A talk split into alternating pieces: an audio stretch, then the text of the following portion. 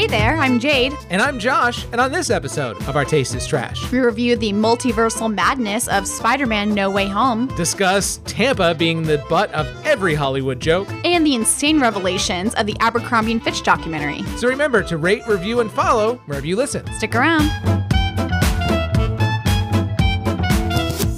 Let's all go to the lobby. Let's all go to the lobby. Let's all go to the lobby to get ourselves a treat. Welcome once. no.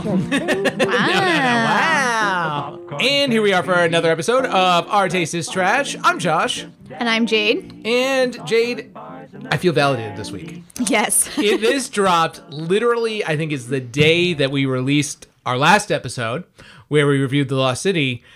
And it was two articles actually in Yeah. our local paper. Cause I was going to say the Times, but then I feel like people would say New like York the New York Times? Times, and I'm like, that's not Yeah. exactly no. But Yeah. we call it the Times here, but it's the Tampa Bay Times. You call it I call it the, the Times. Times. I call it the Tampa Bay you- Times. You, want to hear something odd for someone my age? I get a physical paper Jesus Christ. delivered to my. You What? know, you know how affordable it is to actually get the paper these days? Yeah, it costs nothing. That's Costs why like that. I used to have a New York subscription. I have the all digital, and I have uh, twice a week delivered to my house. It's like fifty Yeah, dollars. 'cause no one reads the news anymore. Fifty dollars a year. It's fucking great. Yeah. it's the best journalism out there. Like honestly, like, I guess I'm an old broadcast journalist, so like I appreciate good writing and journalism, and like No, people, they, they have really good. I know some Tampa Bay Times writers. people don't appreciate They're good. Mm-hmm. journalism as they should. Like I've I've I know plenty of papers, especially local papers that are just absolute trash, and like this is great. Like they just won a Pulitzer recently. I think like a couple years ago.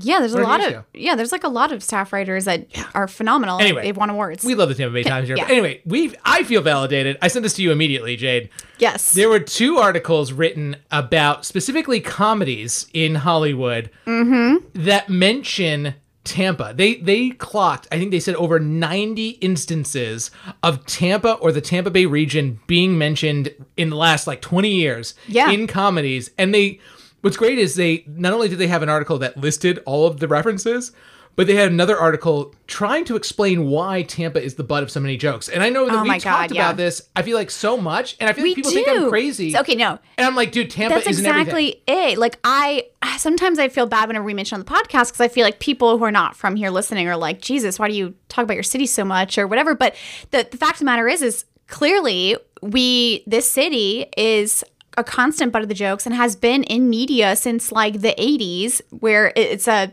constant reference. all the time. All and the like, time. I, I want to dive right into a couple of my favorites here. Like one I'd forgotten about. So Big Mouth is a show that I really enjoyed up until probably the last season. I just stuck with it to see it oh, out. oh, I hate But, Big like, Mouth. It was really funny. I thought it was a funny, interesting show. But like, I feel like Nick Kroll has definitely been to Tampa. He's been to like Tampa, Tampa. And, and I'm gonna say this because this is this is a quote I had forgotten about, but is written down in the article, and it says, "It's the character Andrew." For those of you who watch Big Mouth, and he goes, uh, "Nick, welcome to Lakeland, Florida, the Upper Bronx of the Greater Tampa Bay area," and like, to mention to mention Lakeland, Lakeland? is very specific. Like you Very specific. have to know. Like so Lakeland is basically the fucking armpit of like Tampa. it's not really Tampa. It's between It's nice Tampa. town, it's like, well, it's between Tampa, between and, Tampa and Orlando. Orlando. Yeah. And the only thing in Lakeland is Publix. It's the he- Publix headquarters is in Lakeland. This is where Publix started. it's a nice little downtown like area ish. Is that a downtown? It has a park with some shops. I think that's just like a drive-by section. You know what I mean? nicer than some parts of Tampa. I beg to differ.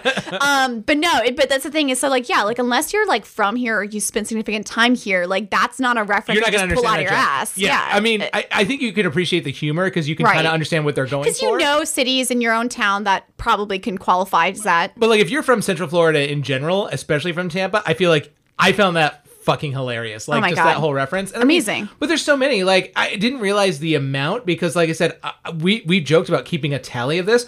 Jade, just recently, I, I want to talk about this a little yes. later in the show, but just recently I sent you this photo. I watched the new Abercrombie and Fitch documentary. Yep.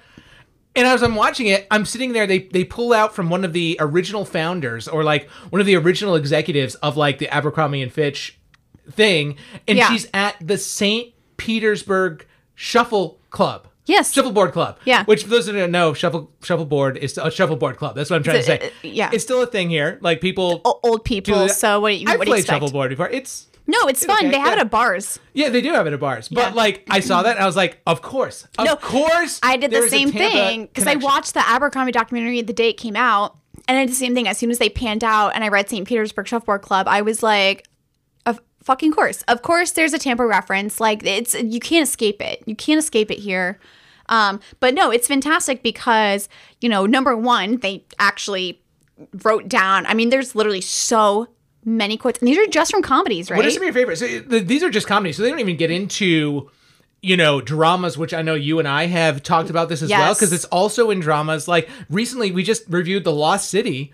Yeah. There was a Sarasota reference in that Yeah. in that show. And when I talked about Jack Reacher, he literally comes to Georgia and he's like, "Oh, I just got off the bus from Tampa," and I was like, "Of all fucking places, like why?" and I mean, you know, like listed here in these article is like Superstore, The Simpsons, um, a lot of Tina Fey. a lot of Tina Fey. Tina Fey, do you think she went to Tampa one time and was just like, I'm gonna, I have to make jokes about this because I feel like she's one of the bigger offenders.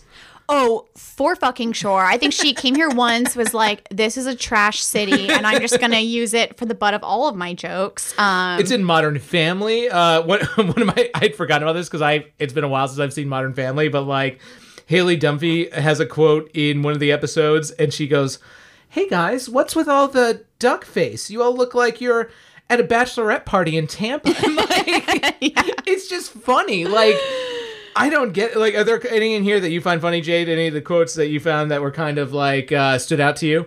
Oh, um, I mean, I just love like a lot of the references. Like this one's from the Mindy Project, or a character named Josh says, "I, I always wanted to live in Tampa. Get one of those big beige houses on the golf course. Jose Canseco on one side, canal full of gators on the other. Throw a hot dog at a gator and see if he eats it." And I was like, "That is so." fucking accurate in this weird way that I was like, Jesus Christ, are we really like that's that's us. That's yeah. So they try to explain in in several different ways in another article why Tampa is the butt of the joke for everything.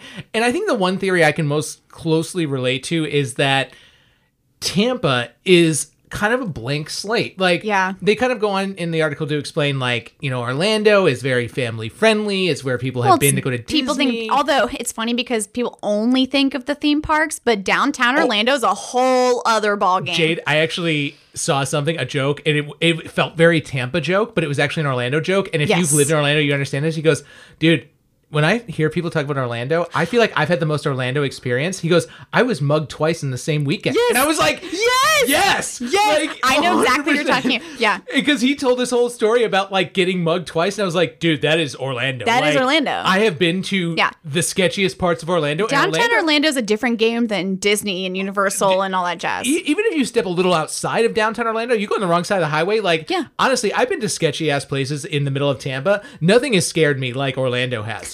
and I mean, like when I hear people being like, "Oh, I love it," I'm like, "What part of Orlando have you been Yeah. to?" And they're like, International "Disney?" Drive? You haven't been. You haven't been to fucking Orlando. Don't don't tell me you have. Like, you, Yeah. unless you've been walking on Orange Blossom Trail Disney at like one in the morning. it's its own city it's an island just It is- is. yeah so people who don't know magic kingdom is an island just so you know Literally, It is. but it's literally an It's island. literally an island. Like if you've been to Disney, So- it's like saying you've been to Orlando and going to Disney is the equivalent of like saying I went to Cancun in Mexico at one of those resorts that have like fucking Like AK forty sevens. Like nothing's getting in there to like you know bother your experience. That's exactly it. Like if you say you've been to Orlando and been like, oh, no no i'm saying like Yeah. people think international drive is like orlando it's not, and it's not What's What's funny is that's I don't even think that's in the city it's limits not of Orlando. it's literally not Literally not. Like, oh god, but, that anyways, joke was funny. But yeah. uh, yeah, going on with the thing, like I think it's because you know Orlando's family friendly ish. People have that perception. Right. Miami is kind of like sexy, Sexy nightclubs, Yeah, yeah. like South Beach kind of Yeah. thing. Even if you haven't been to Miami, I feel like you have an idea. Tampa, like people know the name. Like if you say, "Hey, I'm from Tampa," they're like, "Oh yeah." yeah Cool. I, my, my cousin's from there, or some shit like that. well because we have a few we're in a few movies and our sports Yeah. teams obviously are really Tampa Bay good Bucks. We we have Tom the, Brady. the fucking lightning But, like- that won the Oh, stanley Lightning, cup back yeah. to back But I feel like they get outshone by the average person by Tom Brady because no one can name a player on outside out of Tampa. No one can name a player on. Tampa okay i was like i can name but You you're can right name a player, outside, outside like- of tampa Ask a normal person. They're like, I don't know. Like my mom can name Tom Brady and she doesn't watch sports. i'm like you mean cooch Yeah, Kucherov. Come on, I, Kucherov. I have a signed jersey in my closet. Okay, I, I'm a fan. Uh, but you know, like I think it's just that since Tampa doesn't really have an identity that people understand, Yes. That you can paint it as everything Florida. You Yes. know, everything that people think of Florida, it's a you can just paint You're it right. It's a big enough city that people know the name. They know it's in Florida, so Yeah. it's essentially you get your Florida joke in, but without. But you get to pinpoint a specific place. And someone and in one of the articles too, are it says like Tampa's just a funny word, and I'm like, it kind Yeah. of is. Yeah, one Like, comedian said it's an easy joke because it's a two syllable word. So it hits fast. You're not saying like Minneapolis, you know what I mean? And so the way that like the word lands, just I don't know, it just works. And I feel like too that Tampa has gotten a bad rap in some ways, like because we've had several oh, Super Oh, Bowls. man. We had the Republican National Convention like 10 years ago in 2012. Yeah. And I feel like what gets highlighted every single time is our strip clubs. the strip clubs, man. They always Well, get highlighted. I mean, hello, we talked about multiple movies Yeah. in here. Zola. Magic Mike, Zola, Spring Breakers, like they all are focused Strip around clubs. Tampa strip clubs. and it's funny because yes, we have like quite a few strip clubs, but we're like nowhere near actual really large metro like we're not cities. Vegas, you know what I mean? Like, Yeah. I mean, there's some decent strip. I've been to a couple I strip think it's just here. because we're a little bit more fast and loose with the strip club laws here, which Maybe. is why Zola, I think the reason, because it's based on a true story, why those women came here because they can make more money because here they allow like full, I think full nudity. They do full nude at some of the Yeah. strip clubs here, like at the juice bars, because you can't Yeah. have alcohol. And then like But a lot of the counties we in were in the paper like national news because Joe Redner, who Yeah. owns the majority of the strip clubs here, who also owns Cigar City Brewing, well did. Um, Actually, his son. Well, he Well- owns it, but like his son was the one that owned, oh, kind he of, created it with his Jimmy dad's Jr. strip money. Yeah. but you know what I mean. But like know, he he basically fought because they were trying to get rid of lap dances here. Um, so we That's made right. national news. Well, he's actually had several high-profile lawsuits for like freedom of speech, and Yes, like he has. I think he ran for Senate or like He ran Congress for one time. something, and I would laugh so hard. I was like, okay, Joe Redner. But he would make the crazy. Honestly, though, I would vote for Joe Redner over a lot of people. Like if Joe Redner and I look at like the slate of people, I'd be like, he's not that bad. He's not right? Like Speaking of, I love this one quote from Saturday Night Live where Jeremy Renner plays this like fake uh, mayor of Tampa. So fucking funny. And she was like, uh, the person who's joining us now is the mayor of Tampa, also known as Derek Fat Deuce Derek. He's like, hey homie, where you at? Jill Kelly? Oh, she fun. She like the fun one. Tampa all fun. Tampa got everything: cigars, Jill Kelly, tattoos, loose murders, and a gutted out Applebee's you can fight in. that was the quote I saw. That was the quote I was looking at next, and like it's Josh. like it's like a gutted out Applebee's you can find it. it is weirdly so accurate. Cigars, tattoos, loose murders.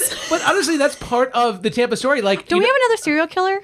Oh, I think we do. We do. Yeah, but it, that doesn't even face us. Like, Yeah. see, like we're just not even It's worried about it. We're like- just like it's life. Anyway, if you are reading the Tampa Bay Times and you're a local or just live in Florida in general, read these articles. Like Google, you know, this because it, it's Yeah. it's worth the read. Like, and I'll post so the links on um, our socials as Yeah. well. If you guys want to take a like look, if you're interested, especially if again if you're a local It, listener. it's but, fantastic. Like, it, there's some amazing But again, it, information. it validates us so much because I'm like we've been talking about this, but it's nice to know Finally, that someone wrote about it. I'm like, Yeah. because we need more of this. Like, I, I literally sent an email to the reporter. and I'm going to probably email him again. I was like, hey, can we talk to you about this? And also, can you write more of this? Because Yeah. this Well, I feel so validated. he has a, a submission. So at the bottom of the article that where he does all the quotes, he's like, if you find more, like you can email him and he'll I'm continue to add emailing- to the list. I'm going to start emailing him all the time now. Like, I'm just going to start He's like, noting it Jesus every time. Christ, this fucking guy again. Oh, this fucking guy again. Uh, but anyway, Jade, we you watched the uh, and we both watched this this week. Uh, what's it called? It's called White Hot. yeah, right? the rise and fall of Abercrombie and Fitch.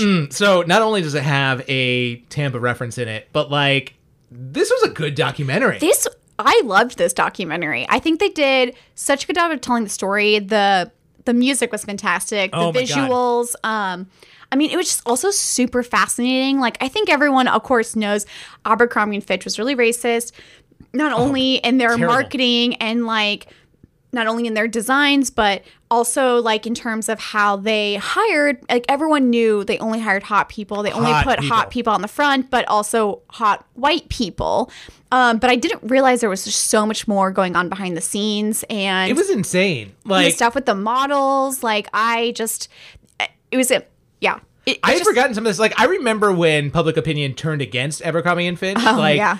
because and it was unspoken. Like I remember Mm-hmm. as a probably teenager, like Abercrombie and Fitch was just a hot thing. Like people wanted it. Like people wanted Yeah. to wear it. All the I remember all the popular about it. kids were like wearing Abercrombie and Fitch. Am I crazy in remembering this? But didn't some of their original magazines actually have nudity in it? They absolutely Right? did. I said this to someone, and someone Yeah. was like, "No, they never had nudity." I was like, "They, They, absolutely no, they talk nudity." about it in the documentary. Like a lot of these like young gay men were like, we would keep the Abercrombie and Fitch catalogs like as if they were like porn mags Yeah. because it wasn't. men and women naked. Well, in- yeah, because it was men and women, naked men and women, but mainly men. But they like, but that was the thing is like they were like we could essentially get away with having this at the time when they were still closeted because it wasn't like a porno mag; it was just like a fashion magazine. But, it, like I remember that being a controversy men. because like kids would want that magazine. Yes. teenagers and like Well, and most parents didn't realize because the front picture wasn't anything No. super. It was what they had in the stores, so they were probably like, "Okay, yeah, here's Abercrombie and Fitch catalog, whatever. Find some cute clothes." And you're flipping through, being like, "Holy Oh my shit!" God.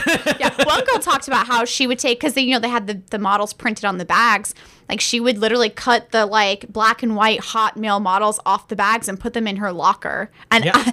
oh my god, Josh, there was this one part where they interviewed one of the models and he was like, "I'm the armpit guy," and they switched to the photo, and I was like, "Oh my god." I- I was fucking in love with this man. I died. I literally was like, I can't, I so remember his face. It's like seared in my brain. And that exact photo, the pose of like he has like his arm up, and you just see his like his armpit and his armpit here, and he's like so hot. And I was like, God, this is like such a weird, strong, visceral memory for me. So, Jade, let me ask you this though, because I was I, I alternated when I was a teenager, so I was fairly skinny at one point and then was overweight, weight, but like even so, my proportions never ever matched Abercrombie Oh. and Fitch. I didn't know anyone who actually could. Like, I knew like maybe one person that could wear Abercrombie and Fitch on No, a regular basis. I know a lot of people that wore Abercrombie and Fitch, but mind you, so I was a teenager in the mid 2000s. So like I went to high school between like 2004, five ish, 2009, Mm-hmm. and um, so at that time that was like women especially. The thing was to be extremely skinny, like extremely, extremely skinny. This was the height of Low-rise low-rise jeans. jeans. Jesus fucking Christ! Remember those? now Are, like those are so the weird. worst. Muffin tops abounds. But like yeah.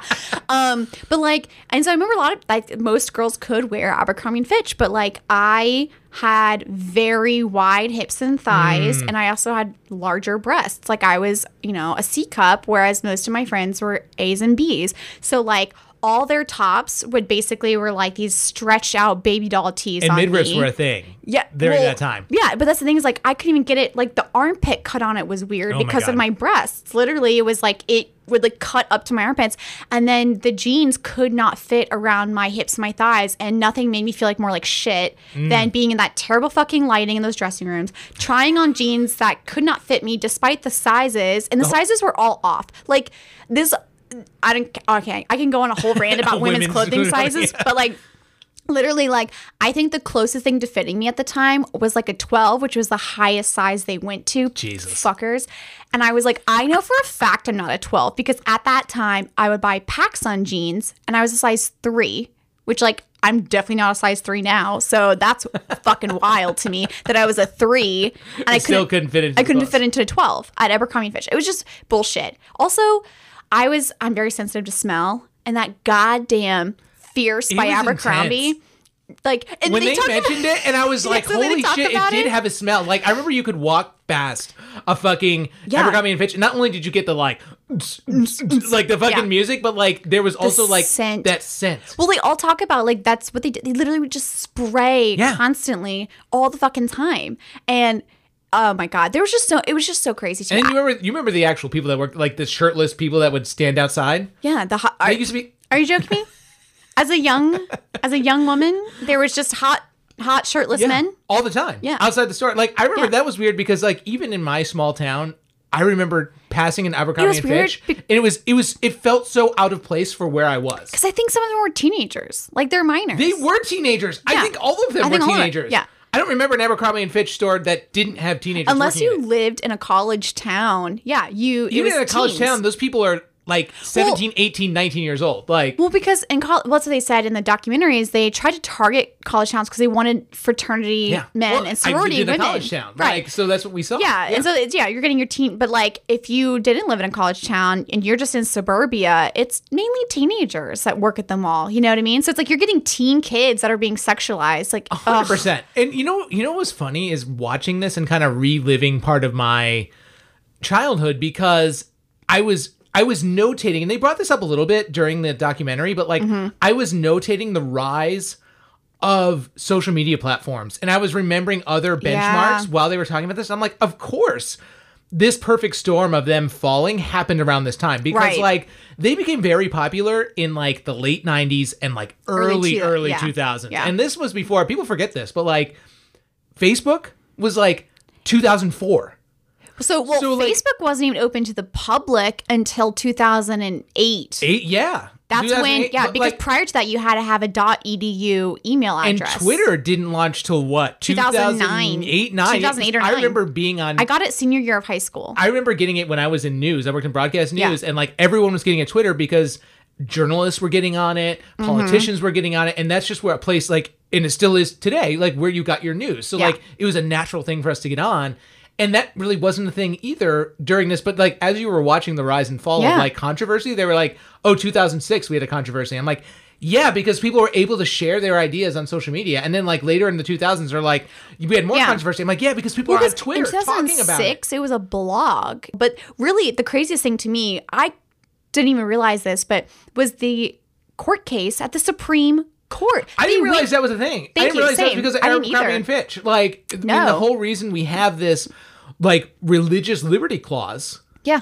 is because of this woman who basically over her headscarf, over her religious headscarf. And I was like, I'm She calling it the wrong thing, right? Like, Well, I'm- she's wearing hijab. yeah, here we go. And- I, I was like, there's a name and I couldn't think of it. Yes, and so she went to interview. She was wearing everything else that they would typically want you to wear in an interview. She had a friend who worked there. She was also brown, so that was No, yeah, at the time a negative for. So on their sheets when they interview you, they have to like they have this check mark system, and so she checked off that she was like per, like great for everything else, but in the note she said wore a black headscarf, and um so these apparently go all the way to corporate. This is like how fucking micromanaging bullshit Yeah. that they do, and so corporate saw it was like, no, she can't work here, and then they try to play it off as like, well.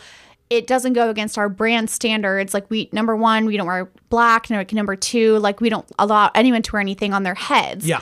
But it's like she's like, well, this is my religious belief. Like I can only wear like I wear this and I will only ever wear this like in this position and like you can't discriminate me for that. And Yeah. they took it all the way to the fucking Supreme Court. Whereas a normal company would just settle and be like, okay, we'll make Sure. like an exception and Yeah. change our policies, whatever. But no, they like dug their fucking heels in and they were like, this is our brand and like we're not going to compromise it for anyone. Went to the Supreme Court, was almost unanimous against Abercrombie, except for um, fucking Thomas. Clarence Thomas. So this was a fantastic documentary. We highly recommend you guys watch it, especially if you're interested in things like this. Um, but again, it's it's white hot, the It's good. rise and fall of Abercrombie and Fitch on Netflix. And Jade is 90 minutes. Ugh, I know. that- mm. Beautiful. Movie review. First look. We haven't even talked at all about our Movie. movie this week, which is Spider-Man: No Way Home. And uh, Jay, uh, let's let's go to you. What some brief thoughts on this movie? So mine are very much opposite of yours. Um, I, we don't know that yet. okay. Uh, okay. I thoroughly enjoyed this film. I think this is the best Spider-Man film to date for Tom Holland's Spider-Man. I think here's where we get the first glimpse of the Spider-Man that feels the most familiar that's from the comics. You know, if you think about his first two films, he's immediately met in Homecoming by Tony Stark. Tony Stark is kind of the catalyst for him becoming this greater superhero. Um, gives him his new suit, the nano suit, and then obviously like um, you know, his second, fi- like he, well, he, you know, fought Thanos, Yeah. became one of the Avengers, and then in the second film, you kind of see him really getting to do a big adventure on his own with Mysterio, but that kind of backfires, right? Shoots himself in the foot with the whole thing. His identity is revealed. So, to me, this movie felt the most in line with the traditional Spider-Man that like I know that I love from the comics. I think this played on a lot of nostalgia because it's the multiverse, so we have all the villains and the spoiler Spider-Man from, you know, the other Yep. universes. If, if you haven't seen this yet, like it's been out for a while, right? It was in theaters. This has been spoiled from like day one. Yeah, I mean, you know I mean, what I like everyone knows. There's been memes about yeah. it. Everyone knows yeah. what's in. Yeah. Well, they've been doing interviews now Yeah. and stuff like that. But anyway, so yeah, so like to me, this I don't know. I think this is putting Tom Holland in the new Spider-Man in a place that I think it needed to be prior to this film. So kind of like a reset. This, Yeah, this, yeah. this really felt like a reset for the franchise Yes. for me. I think, and I think this is much more of a me problem, but I, I think there are people in my in my camp. I I am getting Marvel fatigue. I think that's just it. Like I I've talked about this like with Shang Chi when we reviewed that. I feel like This is very a you much problem. I think it is. Like I feel like there's but I feel like there's a there's a formula to Marvel movies now. There's never much that goes outside. There there's a very small chunk we'll talk about after the break of this movie that I thoroughly I was like this Mm-hmm. Oh my God. is what I wish the entire movie was. The rest of it was a giant setup for Doctor Strange, I felt, and I don't know what the other half of it was. There was a lot Oh of my God. explaining and things that happened where I'm just like, I don't care. well, I'll, I don't care. There was I'll plenty where I was explain to you like- why it's important and I why because maybe needed I can this. go back and watch it and appreciate it. But there were there were whole chunks of this movie where I was just like, I would rather be playing on my phone. I don't care about what's happening on screen right now. Oh my God. I don't care. So, like, for me, I feel like this movie was needed. What we didn't need was Shang-Chi, Eternals, Morbius. Like, I'm totally fine with all of that. I, We don't need I have no of that. desire to see the Eternals. I have no desire to see and I Morbius. feel like if they weren't overproducing all this other bullshit, this probably wouldn't Maybe- feel as, like, exhausting. I'm also watching literally everything All that comes out on. Disney Plus. So Yeah. like, you know, I'm watching Moon Knight right now, um, which is just okay. Like, Yeah. it's not great. It's it's okay. Okay. But I mean, and I'm trying to think of what else uh, I just recently watched. Uh, what was the other Marvel that was just right before Moon Knight? There was another series that just Hawkeye? Hawkeye. I, ne- I still Yeah. never finished it, Jade. Like it just Oh my God. I just There's just- really important things in Hawkeye. See, that's I don't. You know Oh what I need? I just want. I want like someone to put together a trailer for me of like, hey, if you didn't watch Ant Man, just these are the things that are important. If you didn't watch Hawkeye, here's thirty seconds. okay, well, I'll, I'll do that for you, Okay, Josh, okay. because. we, we obviously this might be one of the most contested movies in the last few months that we've done. So stick around after the break. We're going to be reviewing Spider-Man: No Way Home.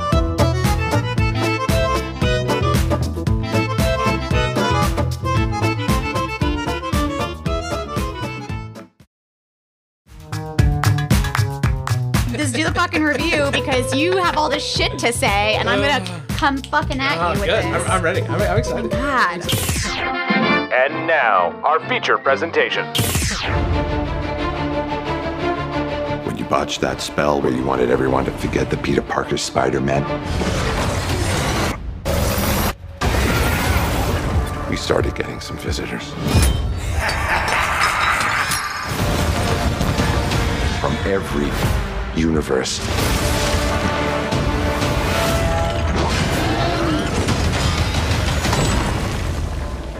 Hello, Peter. You're not Peter Parker. I'm sorry, what was your name again? Dr. Otto Octavius. Wait, no, seriously, what's your actual name? There are others out there. We need to send them back. So, Scooby Doo this crap. You know, all this is kind of your mess. I know a couple of magic words myself, starting with the word please. please, Scooby Doo this crap. And we're back with our movie review of Spider-Man: No Way Home. And Jade, I'm just gonna toss it right over to you because I literally, I'm- Jade, you're gonna be mad. I have no notes for the first half of the Mm-hmm. Oh my movie. God. that's how much I dislike the first half of the movie. I as far as I'm concerned, it could have started with the multiverse, with all the Spider-Man coming through. No. That's where it could have started. No, no, no, no. you needed everything else. You, you need to convince the audience and Okay. me. So essentially, let's just get into it. So, the beginning of this film follows literally immediately after the events of Far From Home, where Mysterio like reveals Peter Parker, Spider Man's identity as Peter Parker. I don't even remember what happened in Far From Home. I don't. So basically, in Far From Home, he's fighting Mysterio. Mysterio, using the fake holograms and projector, whatever, he's filming them fighting together. But then he creates a fake version of himself being like, Spider Man's gone crazy. He's trying to kill me. So then in the end, he's like, Spider-Man is actually Peter Parker, and then Mysterio like dies or whatever. So everyone, Jake, Jake Gyllenhaal played Mysterio, so that makes sense. Yes, yeah. He seems very like a Mysterio. yeah, like a villain, Like a real villain. But yeah, so anyway, so like he's painted him as Spider-Man's this vigilante killer, and of course, it doesn't help that we had J. Jonah Jameson for the Daily Bugle, which is also played by J.K. Simmons, who was J. Jonah Jameson in Sam Raimi's version of Spider-Man with uh, Tobey Maguire. Yes. So, you know, now that his identity is revealed, people think that he's a murderer. So he's now kind of on the run. Um, and so at this point, you know, like Peter is just trying to like hide out. He goes back to his house where we find out that May and Happy were dating. May just Oh, dumped yeah. Happy. Um, and then everyone starts harassing Peter. But um, it's funny though because I love this version of J. Jonah Jameson in this universe because he's clearly, as you actually texted this to me, is a riff of Alex Jones. Yes. So I, I picked that up immediately. So like it I love this version of him because it is it is a modern day version. So those of you who don't know, Jay, what's his name again? Because I don't J. remember. Jonah Jameson. He, he's again the editor of the Daily Bugle. So he's you know if you Mhm. go to like the Spider-Man ride in Orlando, he's always the guy screaming all the time. Yes, he's a And cigar, He's like need the headlines. Like he reminds me of like the old Yeah. news adage, like if it bleeds, it leads, like Mhm. kind of a thing. But I love this modern take on him because he is literally Alex Jones. Yeah. From it's Infowars, right? That's yeah, Alex 'cause Jones is- especially they make the reference when he's like selling supplements. yeah, so he's he's pushing these conspiracy theories all Yeah. surrounding Spider-Man's, and then I'm like, oh my god, he's Alex Jones. What's he gonna do? Ne-? I literally said this out loud, Jay. I said, what's he gonna do next? Sell me some product? And then he was like, It's- and here's my neutral product. And I was like, he is He's fucking, Alex, Jones. Yeah. Like- no, it's it's such a great reference. I love this kind of like modern take on this character. Um, so then after that, we get Peter, MJ, Ned, Happy, and May are all questioned basically in this, you know, events, and they're like, you need a lawyer. Well, this part I fucking love. So as they go back to May's apartment, who shows up to be his lawyer? None other than Matt Murdock, aka Daredevil from the Netflix series. So this again, Jay. Here's my problem. So. I forgot. I knew he was Daredevil, but I forgot he was a fucking lawyer because I didn't watch Daredevil because I didn't like. I'm sorry, I didn't like it. I didn't like Daredevil. you didn't need to watch the note like that's the whole fucking purpose of daredevil in the comics is he is a lawyer for hell's kitchen See, and he's blind didn't- that's I didn't know that. so here's the other reference joshua I was like, why the fuck is Daredevil here? I was like, Oh why? God. fuck- like that's all I thought. I was like, okay okay josh all right let me let me speak so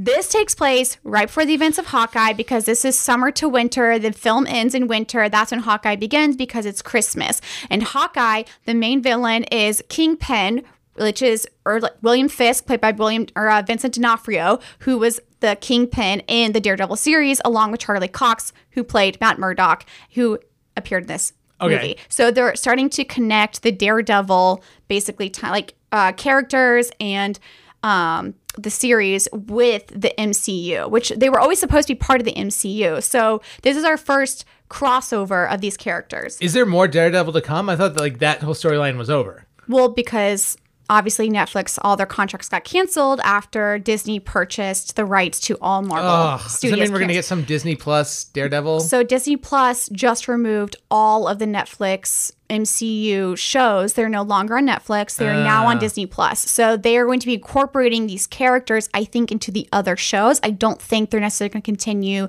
like films and movies with them.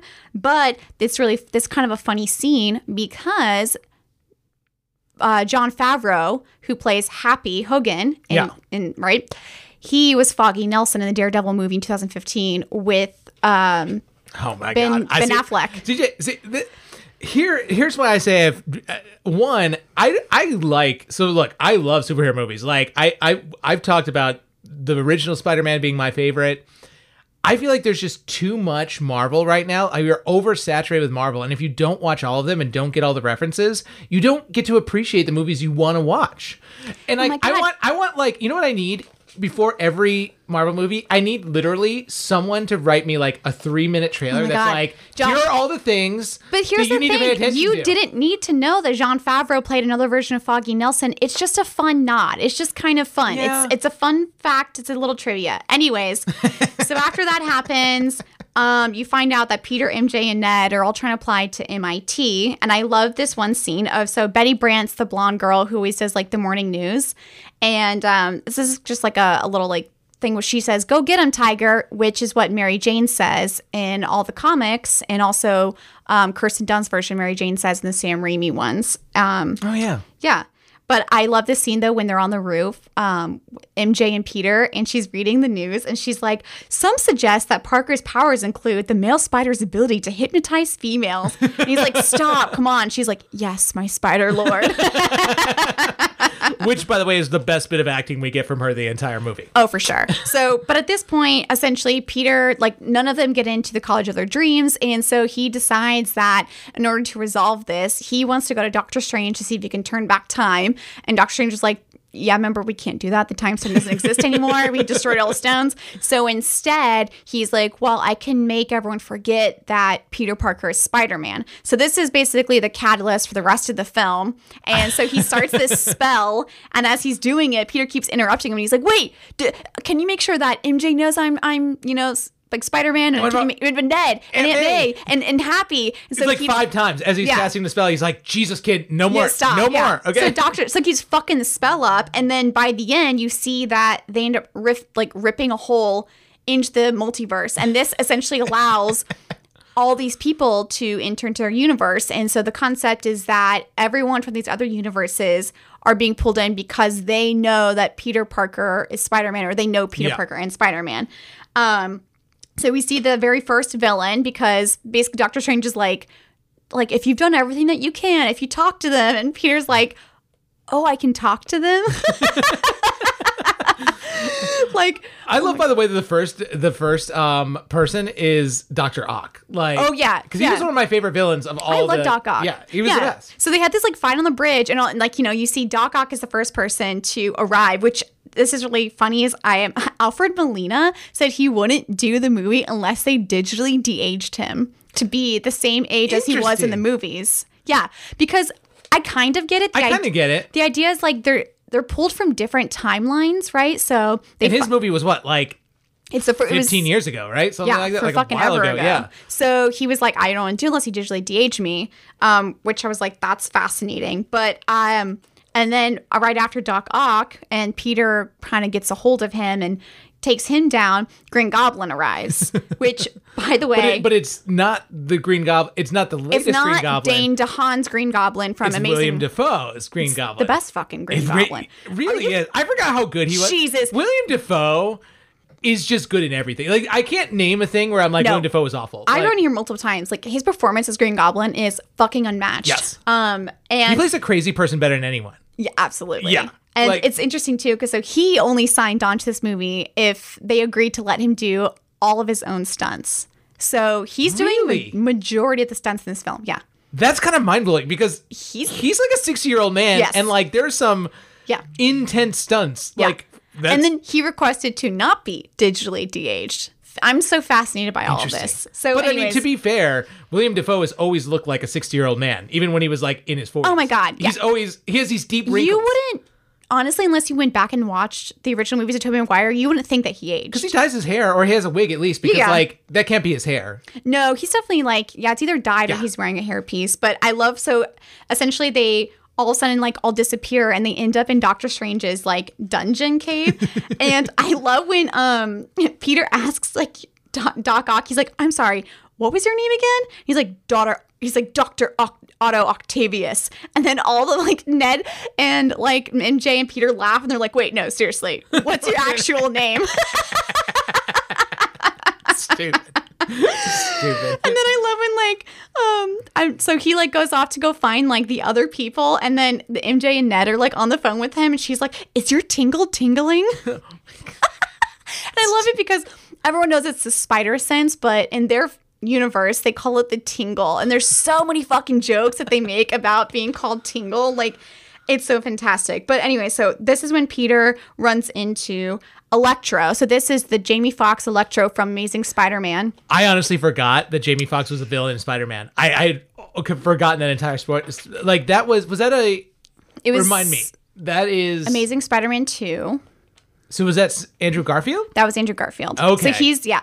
Um and so there was a lot of critical reception on that version of Electro. He's from a very specific line of comic books, that character design. So in Amazing Spider-Man 2, um, Jamie Foxx's character basically like turned into the CGI fully electric blue figure. Yep. And in the comic books, he's most notably known as this like green and yellow jumpsuit, and he has this like five star electric like mask on. He's has like a weird laugh. Yeah, right? he's like kind of maniacal. So it's interesting what they chose to do in this film to kind of rectify that. So when he first, you know, uh, when Peter first finds him, he states that the energy in this universe is different than his. It's like stronger. So he's no longer pulling the blue energy, it's the yellow energy that's most associated with Electro. And then when Peter gets a hold of him, he, and he's naked, he like his figure is returned. Yeah. He gives him um like this lineman's outfit, which is actually Electro's job in the comics originally was a lineman. That's how he got his powers was he was struck by lightning. Yes. And in Amazing Spider-Man 2's version, he fell into a vat of electric eels. So they're kind of like just funnier. It's it is just fun- funnier. They, they do mention it later, which I think is so fucking funny. Um, but and I love when like they capture almost all the villains and they go back to the dungeon and Sandman's there and he's like, "Where are we?" And MJ's like, "A wizard's dungeon," and Electro's like, "Wizard." A wizard's dungeon? She's like, there's no real way to sugarcoat that. It's literally the dungeon of a wizard. Was just like, See, honestly, can So I just say, good. you're delivering MJ's lines way better than Zendaya does it in the movie. Like, yeah. No, I agree with you on that. I don't understand. Like, I, I we've talked about Euphoria on this show, and like, I think Zendaya has the capability to be a decent actress. Yeah. not a great actress that I've seen so far in any of her acting, but like decent Yeah. actress.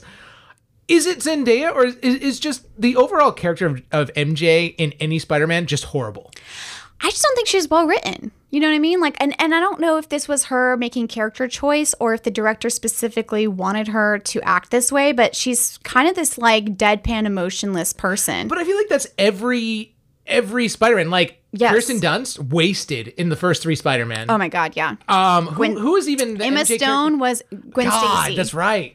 Awful. Yeah. I mean, Emma Stone can be great in certain things, like Cruella. We talk about that. She's won an Oscar. Wasted in in Spider-Man. Yeah. And then Zendaya, I feel like the same thing. I feel like it's just is it just a poorly written character? Is that just They always are because it's every superhero movie, the love interest is just this like side character with almost no autonomy until they become a superhero themselves, which we'll see with I think Natalie Portman in Thor Love and Thunder. But, But even Natalie Portman was a better romantic side piece than like most True. other like Yeah. Eh, but I mean she was kind of written out of maybe she was just too expensive but like written out of some of the Thor movies but like I remember that well, she's coming back for Thor Love and Thunder. She's going to become well a because she is going to become Thor essentially right or wait is, it, that a different the- character No, no, it's a different character. She has the powers of Thor. Okay. I I, keep, I forget the Thor woman Thor woman they might as well just say that Josh, shut, no. Sh- sh- Shut up. okay. But anyway, so essentially, though, eventually they do find Norman Osborn. He's kind of come back out of his like Green Goblin fog with like Aunt May. So then he brings them back to the dungeon, and then they realize here is when they realize that all of them got pulled into the universe right before they're about to be killed by their universe's Yes. Spider-Man. So then Peter decides because Doctor Strange is literally about to send them all back. They have them all there like, in the dungeon. He's like, let's send them back. But then Peter's like, I can't let you do that. You're you're gonna send them back to die. I have to like save them. So he's on this quest to like cure all of them and like turn them back. Can I just say, I remember vividly this part of the movie, and I remember like Benedict Cumberbatch, like Mm-hmm. his character, Doctor Strange, he's like, yeah, like basically like, Yeah. well, and I'm like, that's kind of me. no, Josh, I'm 100 percent in the same boat as you. I would have been the same way. I'd been like. Are you kidding me? This can be over in like two fucking Done. seconds if we send them back. Like goodbye. Well, because even Doctor Strange says like they're supposed to die in their universe. Yeah. That's how it's supposed to go. Like Yeah, you're not. I would have sent them back and had zero emotion. I would have gone and gotten ramen exa- right after that. thousand percent would have not even blinked a fucking eye. I would have been like, about it. beep, bye. Done. You're a fucking villain. Go fuck yourself. Sorry, but anyways, but um, I do love though that when Spider Man and Doctor Strange they kind of fight over this like cube thing, and so Oh, yeah. yeah, and Doctor Strange like pushes Peter into his astral form. But in this astral form, you can actually physically see Peter's like spider sense around his head, which is pretty fucking cool. well, and also his body continues to, To move, move. because of his spider sense. Yes. And Doctor Strange is like, What? You ha- shouldn't be able to do this. Yes. This is, doesn't make any sense. Yeah, Like- it's it's kind of cool. It's it shows you just how powerful Spider-Man actually is. Um, and he pulls him into the mirror like dimension where they fight. And then I love how Peter basically gets the one up on Doctor Strange because he's like, "Oh my god, this is just math." And then he uses fucking math to like get the one up on Doctor Strange, and then traps him in the mirror dimension. Um, and then when they go back to the dungeon to like release everyone, I'm sorry, I could not stop laughing for like 20 fucking minutes because they're talking about finding a cure for everyone. And, and most of these guys are all scientists, right? Yeah. You know? And um, so Peter's like, he's like, yeah, like I think we do it. And fucking Norman Osborn goes, you know, I'm something of a scientist myself, which, which is the same quote he uses from the first Spider-Man movie with Tobey Maguire, which is now a very famous meme. Like anytime you do something weird, like oh, it's it's the crazy face that he makes, right? Where he's like, I'm something. And he's like well, smiling. He's, like, you know, I'm. Well, no, it's because in the movie, in the original Spider-Man movie, he says that to Peter. Um, as he's talking about what Peter wants to do for his future, and he's like, you know, I'm something of a Oh. scientist myself. but people use it as a meme, so it's like, like people be like, oh, remember when you used to make potions out of like old perfumes and shit, and then they would follow it up with the meme of, you know, I'm something of a scientist myself, and I fucking cackled at this line. I, they knew exactly what they were doing. So, can I just say, like, just Yeah. to catch the audience up here, who, those of you who are still with us, this is literally just like an hour's worth of a three-hour movie. So we're everything we've talked about at this point, we're barely halfway through the movie, right? At this point, yeah, we're starting to kind of get to the the main arc. and which- honestly, Jay, I, I I'm just gonna say this real quick. Aside from this, this conversation was more enjoyable than me watching the movie for the first time.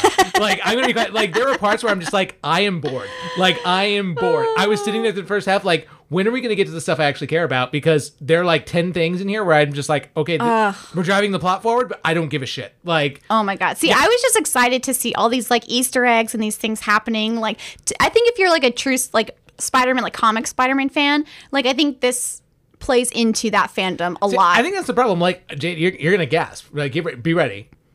I never read the comic books. like never never read the comic books. So like to me, growing up, what I understand of Spider-Man is the original animated series.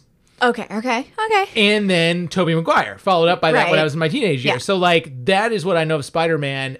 Like literally, I've read almost no comics. So like all of the comic book stuff is lost on Mm. Yeah. me. See, I think I feel like I have a stronger connection to this because I read the comics as a kid, and like that he's like one of my favorite superheroes. But you know, um, I was never like I said, like I was also critical of Tom Holland's version of Spider-Man and the MCU's version of Spider-Man. Yeah. which is why I felt like I liked this one more because it felt more on brand with Spider-Man. Oh, 100%. I will say, once you got it, especially when you got, are, are we about to get to the re, re are you about to get to reunifying? all yeah, these well, they're getting to well, no, yeah, so almost. So uh, we, we get to basically where the the script flips. So they get to they go to Happy's um, apartment because that's where they're staying. Oh, yeah, yeah. yeah, and that's where Peter's like, I'm gonna start curing everyone. It's the first person he fixes is Doc Ock because he fixes the chip in his neck. So Yep. Doc Ock is like now on their side. Um, I do love this like little quip though when May meets Doc Ock and she's like.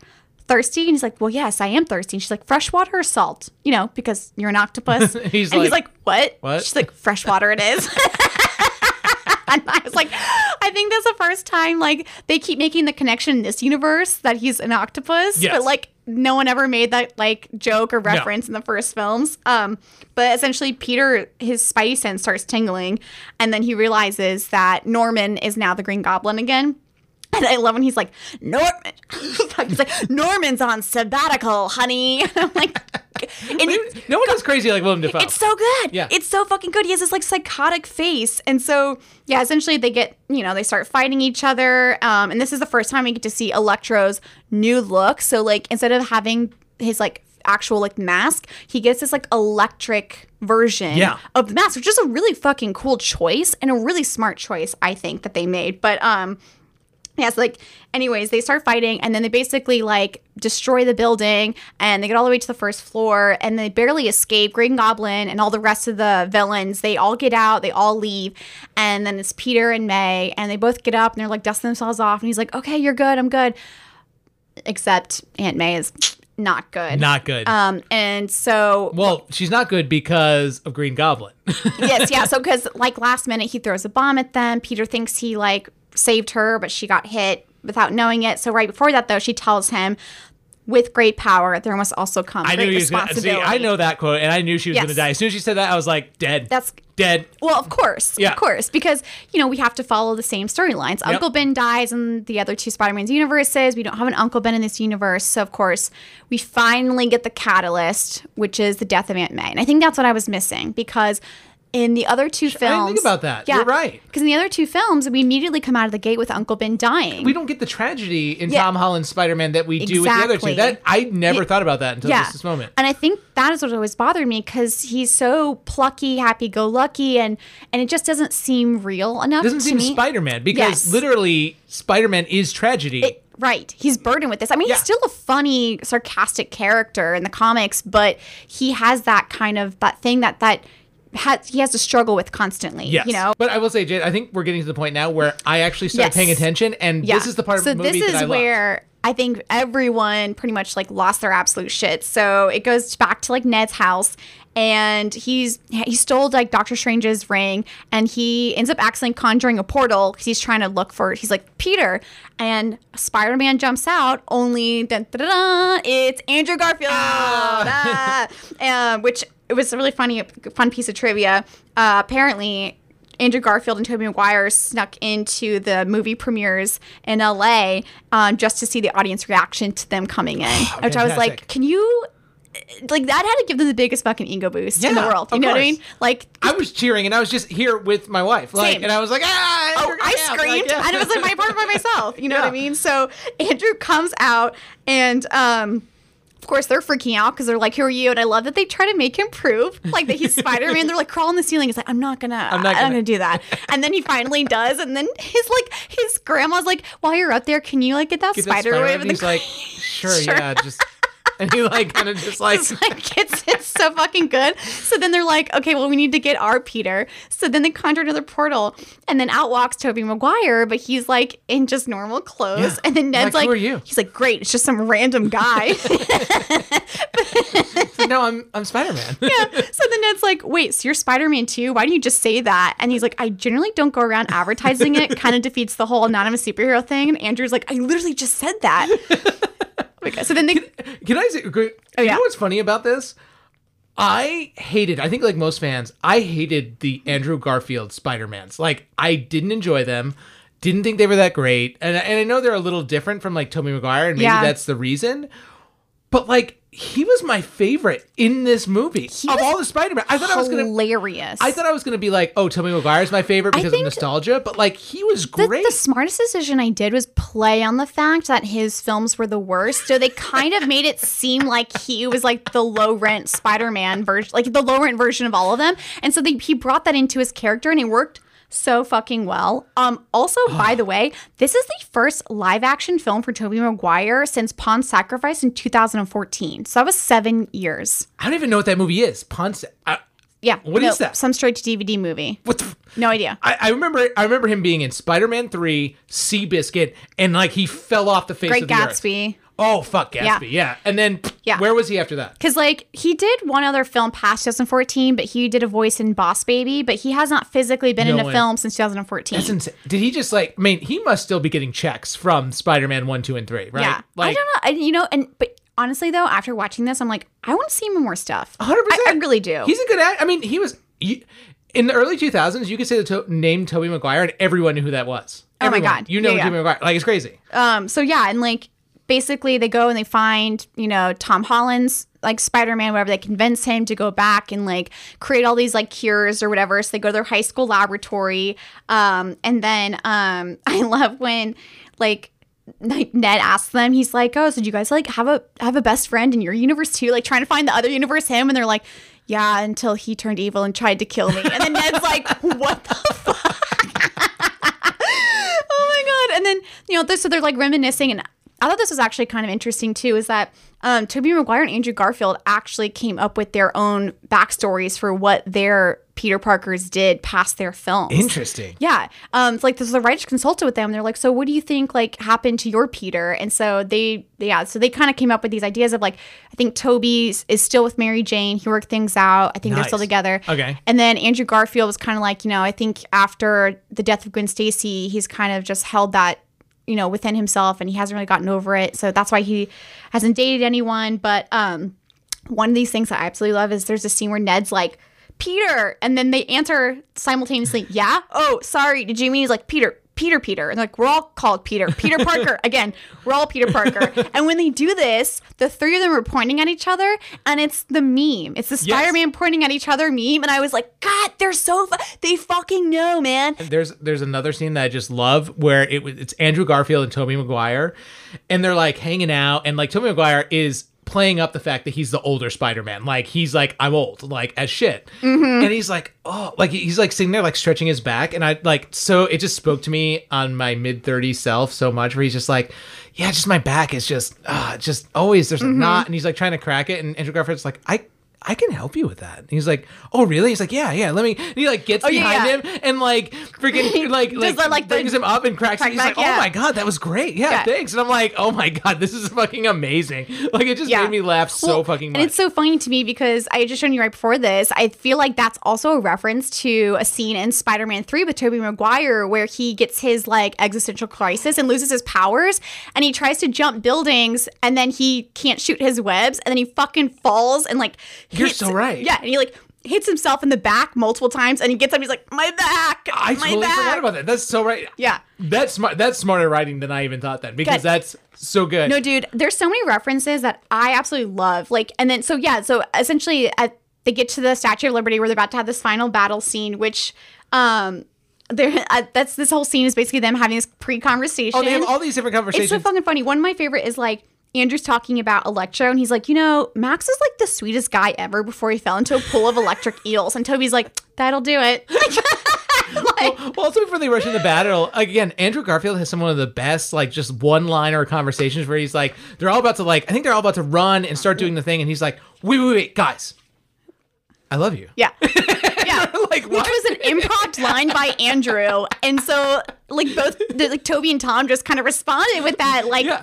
Thank you. Because they didn't expect it from Andrew because they were like, what the fuck? I, I just want to say, Oh my I love God. you. But um, and then I love like too. So they're having again. They're having this conversation, and I love when they're talking. And so like Tom's like, "What are some of the craziest villains you guys have fought?" And Tobey's like, "I fought an alien made out of black goo once, like referencing Venom." And then Tom's like, "No way! I fought an alien too on Earth and in space." And they're like, "What?" And he's like, "Yeah, he was purple." And then Andrew's like, "I don't want to fight an alien." and then Tobey's like, I, "I'm so like that you fought an alien in space." But yeah, so essentially, Green Goblin finally arrives after they take down all the other bad guys. Um, but he ends up blowing up the spell box that's supposed to send Oh, them yeah. all back.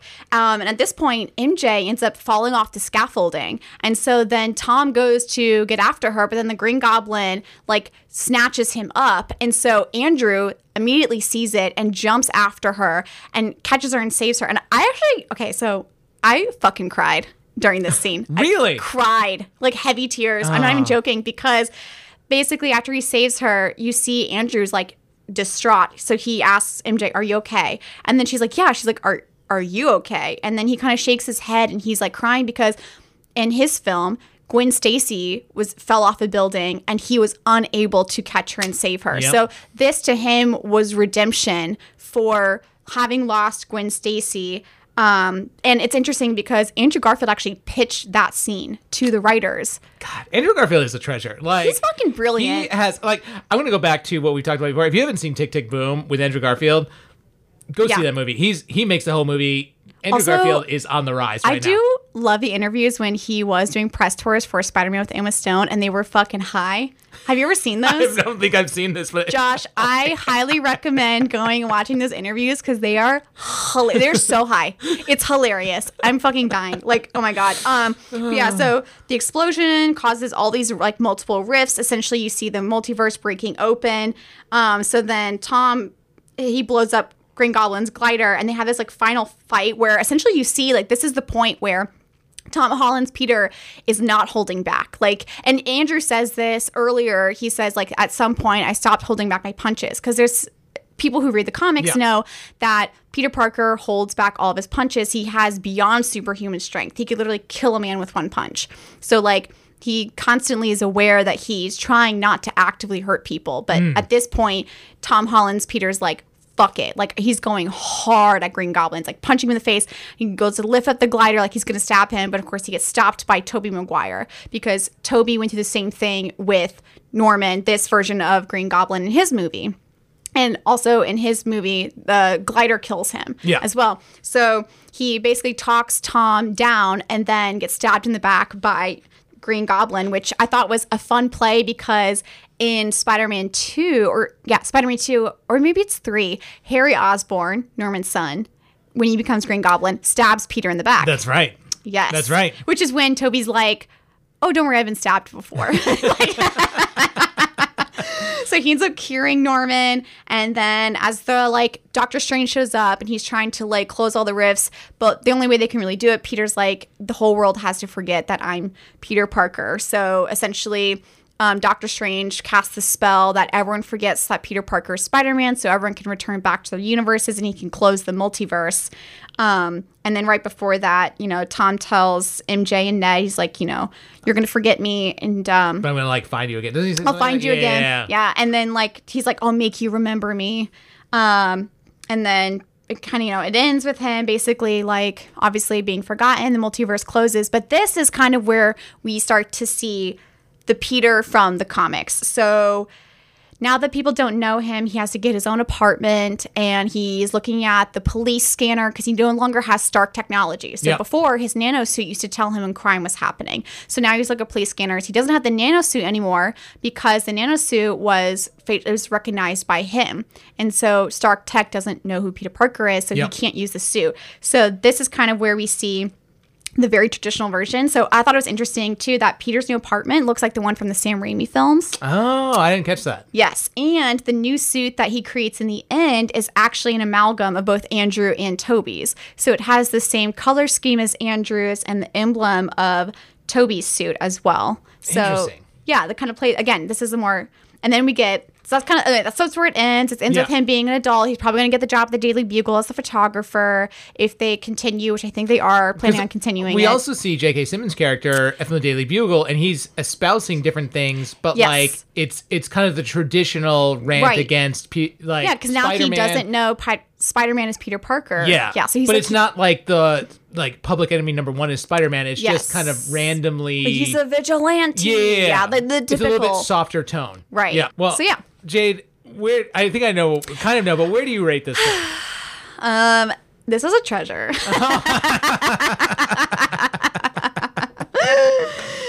Uh, well, Jade, I will say because I know I've hated a little bit on this. Like, I don't think it's a shelf. I, I'll give it a gem just because it is better. If you look for those of you out there who are in the same boat as me, who are just kind of marveled out, this is better than ninety eight percent of the Marvel movies out there. Like that are have come out in the last two years. Oh my God, it yeah. is one hundred percent. I just think honestly, every superhero movie doesn't need to be three hours long. It doesn't. And that's where we are right Yeah. now. Every superhero movie that Marvel puts out has to be between two and a half and three hours long. I don't need the amount of backstory. You have other movies that explain the backstory. Like, give me a synopsis, dive into the good stuff, and get out. Like, Mm-hmm. Yeah. that's all I need. Like, even early Spider Man was only about two hours long, which that's fine. Like, the Yeah, original Tobey yeah. Maguire's were about two hours long. That's plenty of time. right. Gem, almost a shelf. Like, honestly, like, it's somewhere Oh in between for me. yeah. And, like, it's just. I will say I, I know it's a little hard because this is a what I call a bridge movie. It's It is. because it's it's bridging certain things together. I mean, a lot Um, of it's a setup for Doctor, Doctor Strange, Strange. which seems to be the big movie that most. I feel like almost every Yeah. Marvel movie that's come out in the last year has been building Like, up yeah. to Doctor Strange. Well, because if you think about it, there's been three multiverse rips, right? You have this one in Spider Man, you know, No Way Home, because Doctor Strange opens it up. Yep. Then we have Loki, who, when he, Yep. like with the god at the end, messes up the timeline and reopens the multiverse. And then we have Wanda and WandaVision at the end. She also Oh, rips shit, into yeah. the multiverse. Doesn't Avengers kind of play into the multiverse a little bit too? Yeah, so that's how Doctor Strange explains all the different versions of everything that happens because he goes through every possible iteration of this and that's how he figures out the one that works. And so um essentially when we get Doctor Strange into the multiverse, we see obviously Wanda, Scarlet Witch is going to be joining him because he's like, well, you've opened the multiverse. So, like, we need to work together to be able to get this under control because now it's fucked up with Loki having messed with all the timelines.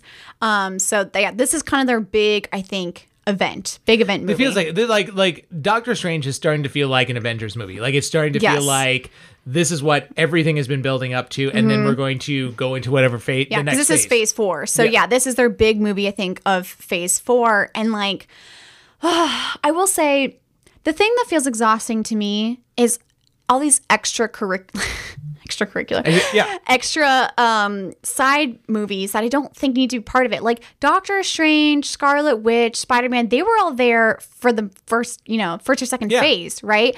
But now it's like we have Shang-Chi coming into it, Eternals, fucking Morbius, loser. Um, like, It's a lot. Yeah, and at the end of Eternals, they showed that Green Knight and Blade are part of this. And I was like, oh, like I knew they were doing Blade and I was excited for Blade, but I was like, actually, I don't fucking want Blade to be part of the MCU. I want Blade to be its own standalone film. And I think I that's it. Like, I, n- not everything needs to tie together. I think that's what Yes. gets exhausting. Is like, if you. Yes. I feel like now, if you miss one Marvel movie, you've missed some critical piece of information. Like, even though you, it might be buried in three hours, that Yeah. you need to understand what's going on in the next movie. And I just don't.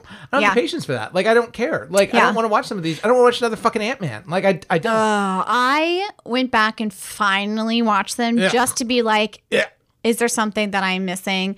Really, Trash. you don't. I mean, because they explain it to you. The Yeah. pin, like the, you know, like the, he has the quantum fucking whatever thing that makes you turn into. I don't know. I Like, I can't even explain it now. Anyway, but anyways, you- definitely, you know, if you want to go watch this movie, you should. It's Spider Man No Way Home, and that was our review of, once again, Spider Man No Way Home. You're struggling to have everything you want while the world tries to make you choose. This is all my fault. I can't save everyone. And if you want to watch Spider Man No Way Home, uh, I rented it on Amazon Prime Yeah. because it's now six. It was twenty, now it's like six dollars. Yeah, it's like $6 or something. Yeah, Yeah. so you can go rent it for a decent totally price. worth the six dollars. Yeah, there's worse things. You know, what? I still have a hard time, Jade, justifying the twenty dollars to God. rent something Never. because, like, I used to literally buy whole movies for that. You know what I mean? Well, and that's the thing too is right after it gets to that like twenty dollar rental, it's like oh you can rent it out for six dollars or buy it for the twenty, I and I'm like a hard sell for a single person or even for a couple because like Yeah. you're paying twenty dollars for one or yeah. ten dollars each.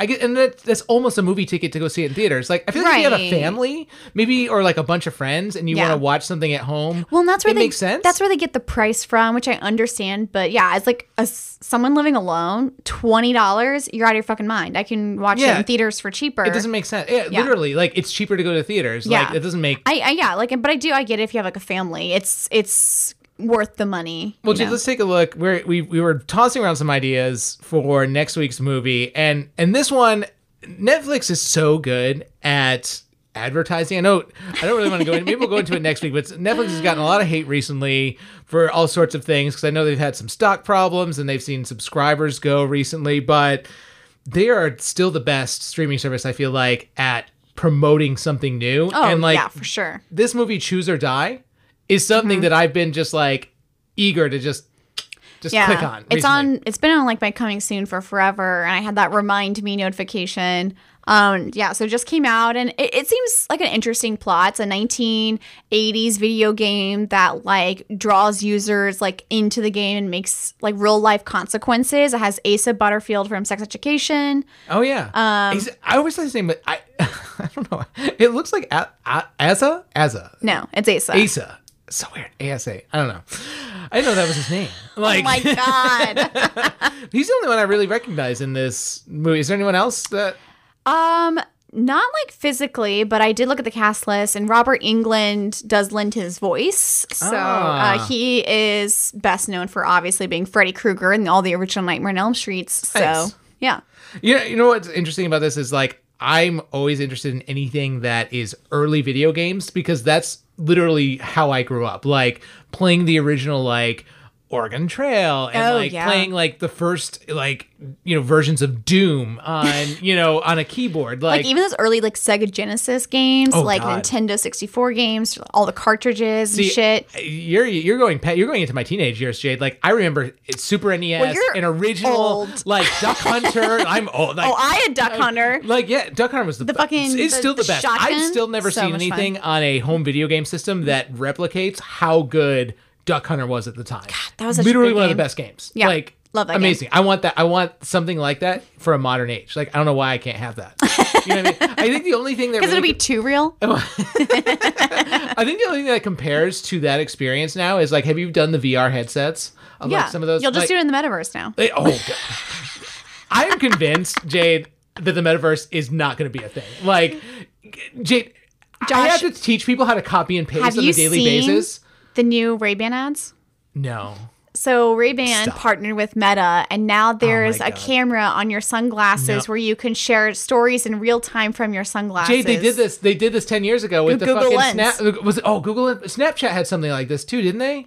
I don't know if it was Snapchat. I don't Was it remember. Google- Google Lens? Google Yeah. Lens. Google Lens was. stupid. It was like yeah, Fucking. and I'm like I don't think No one's gonna. no one's gonna no do one's this. gonna do this. No. Why would you wear your sunglasses and you have to like touch your glasses in a certain way to snap? I already don't want to touch my glasses, Jade, because I smudge them all that, the time. but I'm like, my phone barely fucking works half the time. You think I, you think my sunglasses gonna are gonna work? Yeah. It, no. No. Stop. Like, no. And Like, no one's posting anything without having to actually physically see that it looks the way they want it to look. Everyone has to edit first. You're not to just go bloop bloop. Yeah, No, no record that. and then edit. maybe No. if like you're trying to get some shit that's going on, you know, like I feel like I feel like those are not going to be used the way they want them to be used. this is like next Oh, level spy shady. shit. You know what I Mm, yeah. mean? Like I just don't get like some stuff like that. I'm just like I would know- wear those to capture a police officer like pulling me over. You Yeah. know what I mean? Well, I feel like that would be something used by police officers. that's truly what I believe. Like that's what it would be used for. Like, um, is that a camera in your sunglasses? N- Nuh-uh. How much do you bet that Facebook is recording everything, even even when your camera's not on, you're not recording anything? 100. Jade, I They're- know that they're listening to you on your phone when you're not Well, like right. Every so app is. So I, it's- these sunglasses are 100 percent going to be recording everything you see. Jesus. Well, anyway, if you want to uh, follow along with us, uh, Choose or Die is our next movie. It's streaming out on Netflix. And, you know, Jade, I really feel like I did a great job of trying to keep up with Facebook this week. So we did have some new posts, some new action. Oh, we yes. got two I- new followers. Wow. Yeah, I'm really stepping it up. slacking on Instagram. I really apologize if anyone's been going there to look for stuff. I promise on Monday I will put well New it- stuff. Yeah, Some new stuff. Yeah, yeah. Yeah. But where can people find us uh, and hope to see us update those things? Yeah. Uh, Facebook, Instagram, uh, TikTok, and Twitter. We are Our Taste is Trash. You can also find us on ourtasteIstrash.com. Yeah. Uh, well, so come back next week uh, when we review our next movie, which is, uh, I already forgot the name. It's on Netflix. Choose or die. Choose or Die. come back and see us next week. Get ourselves a treat.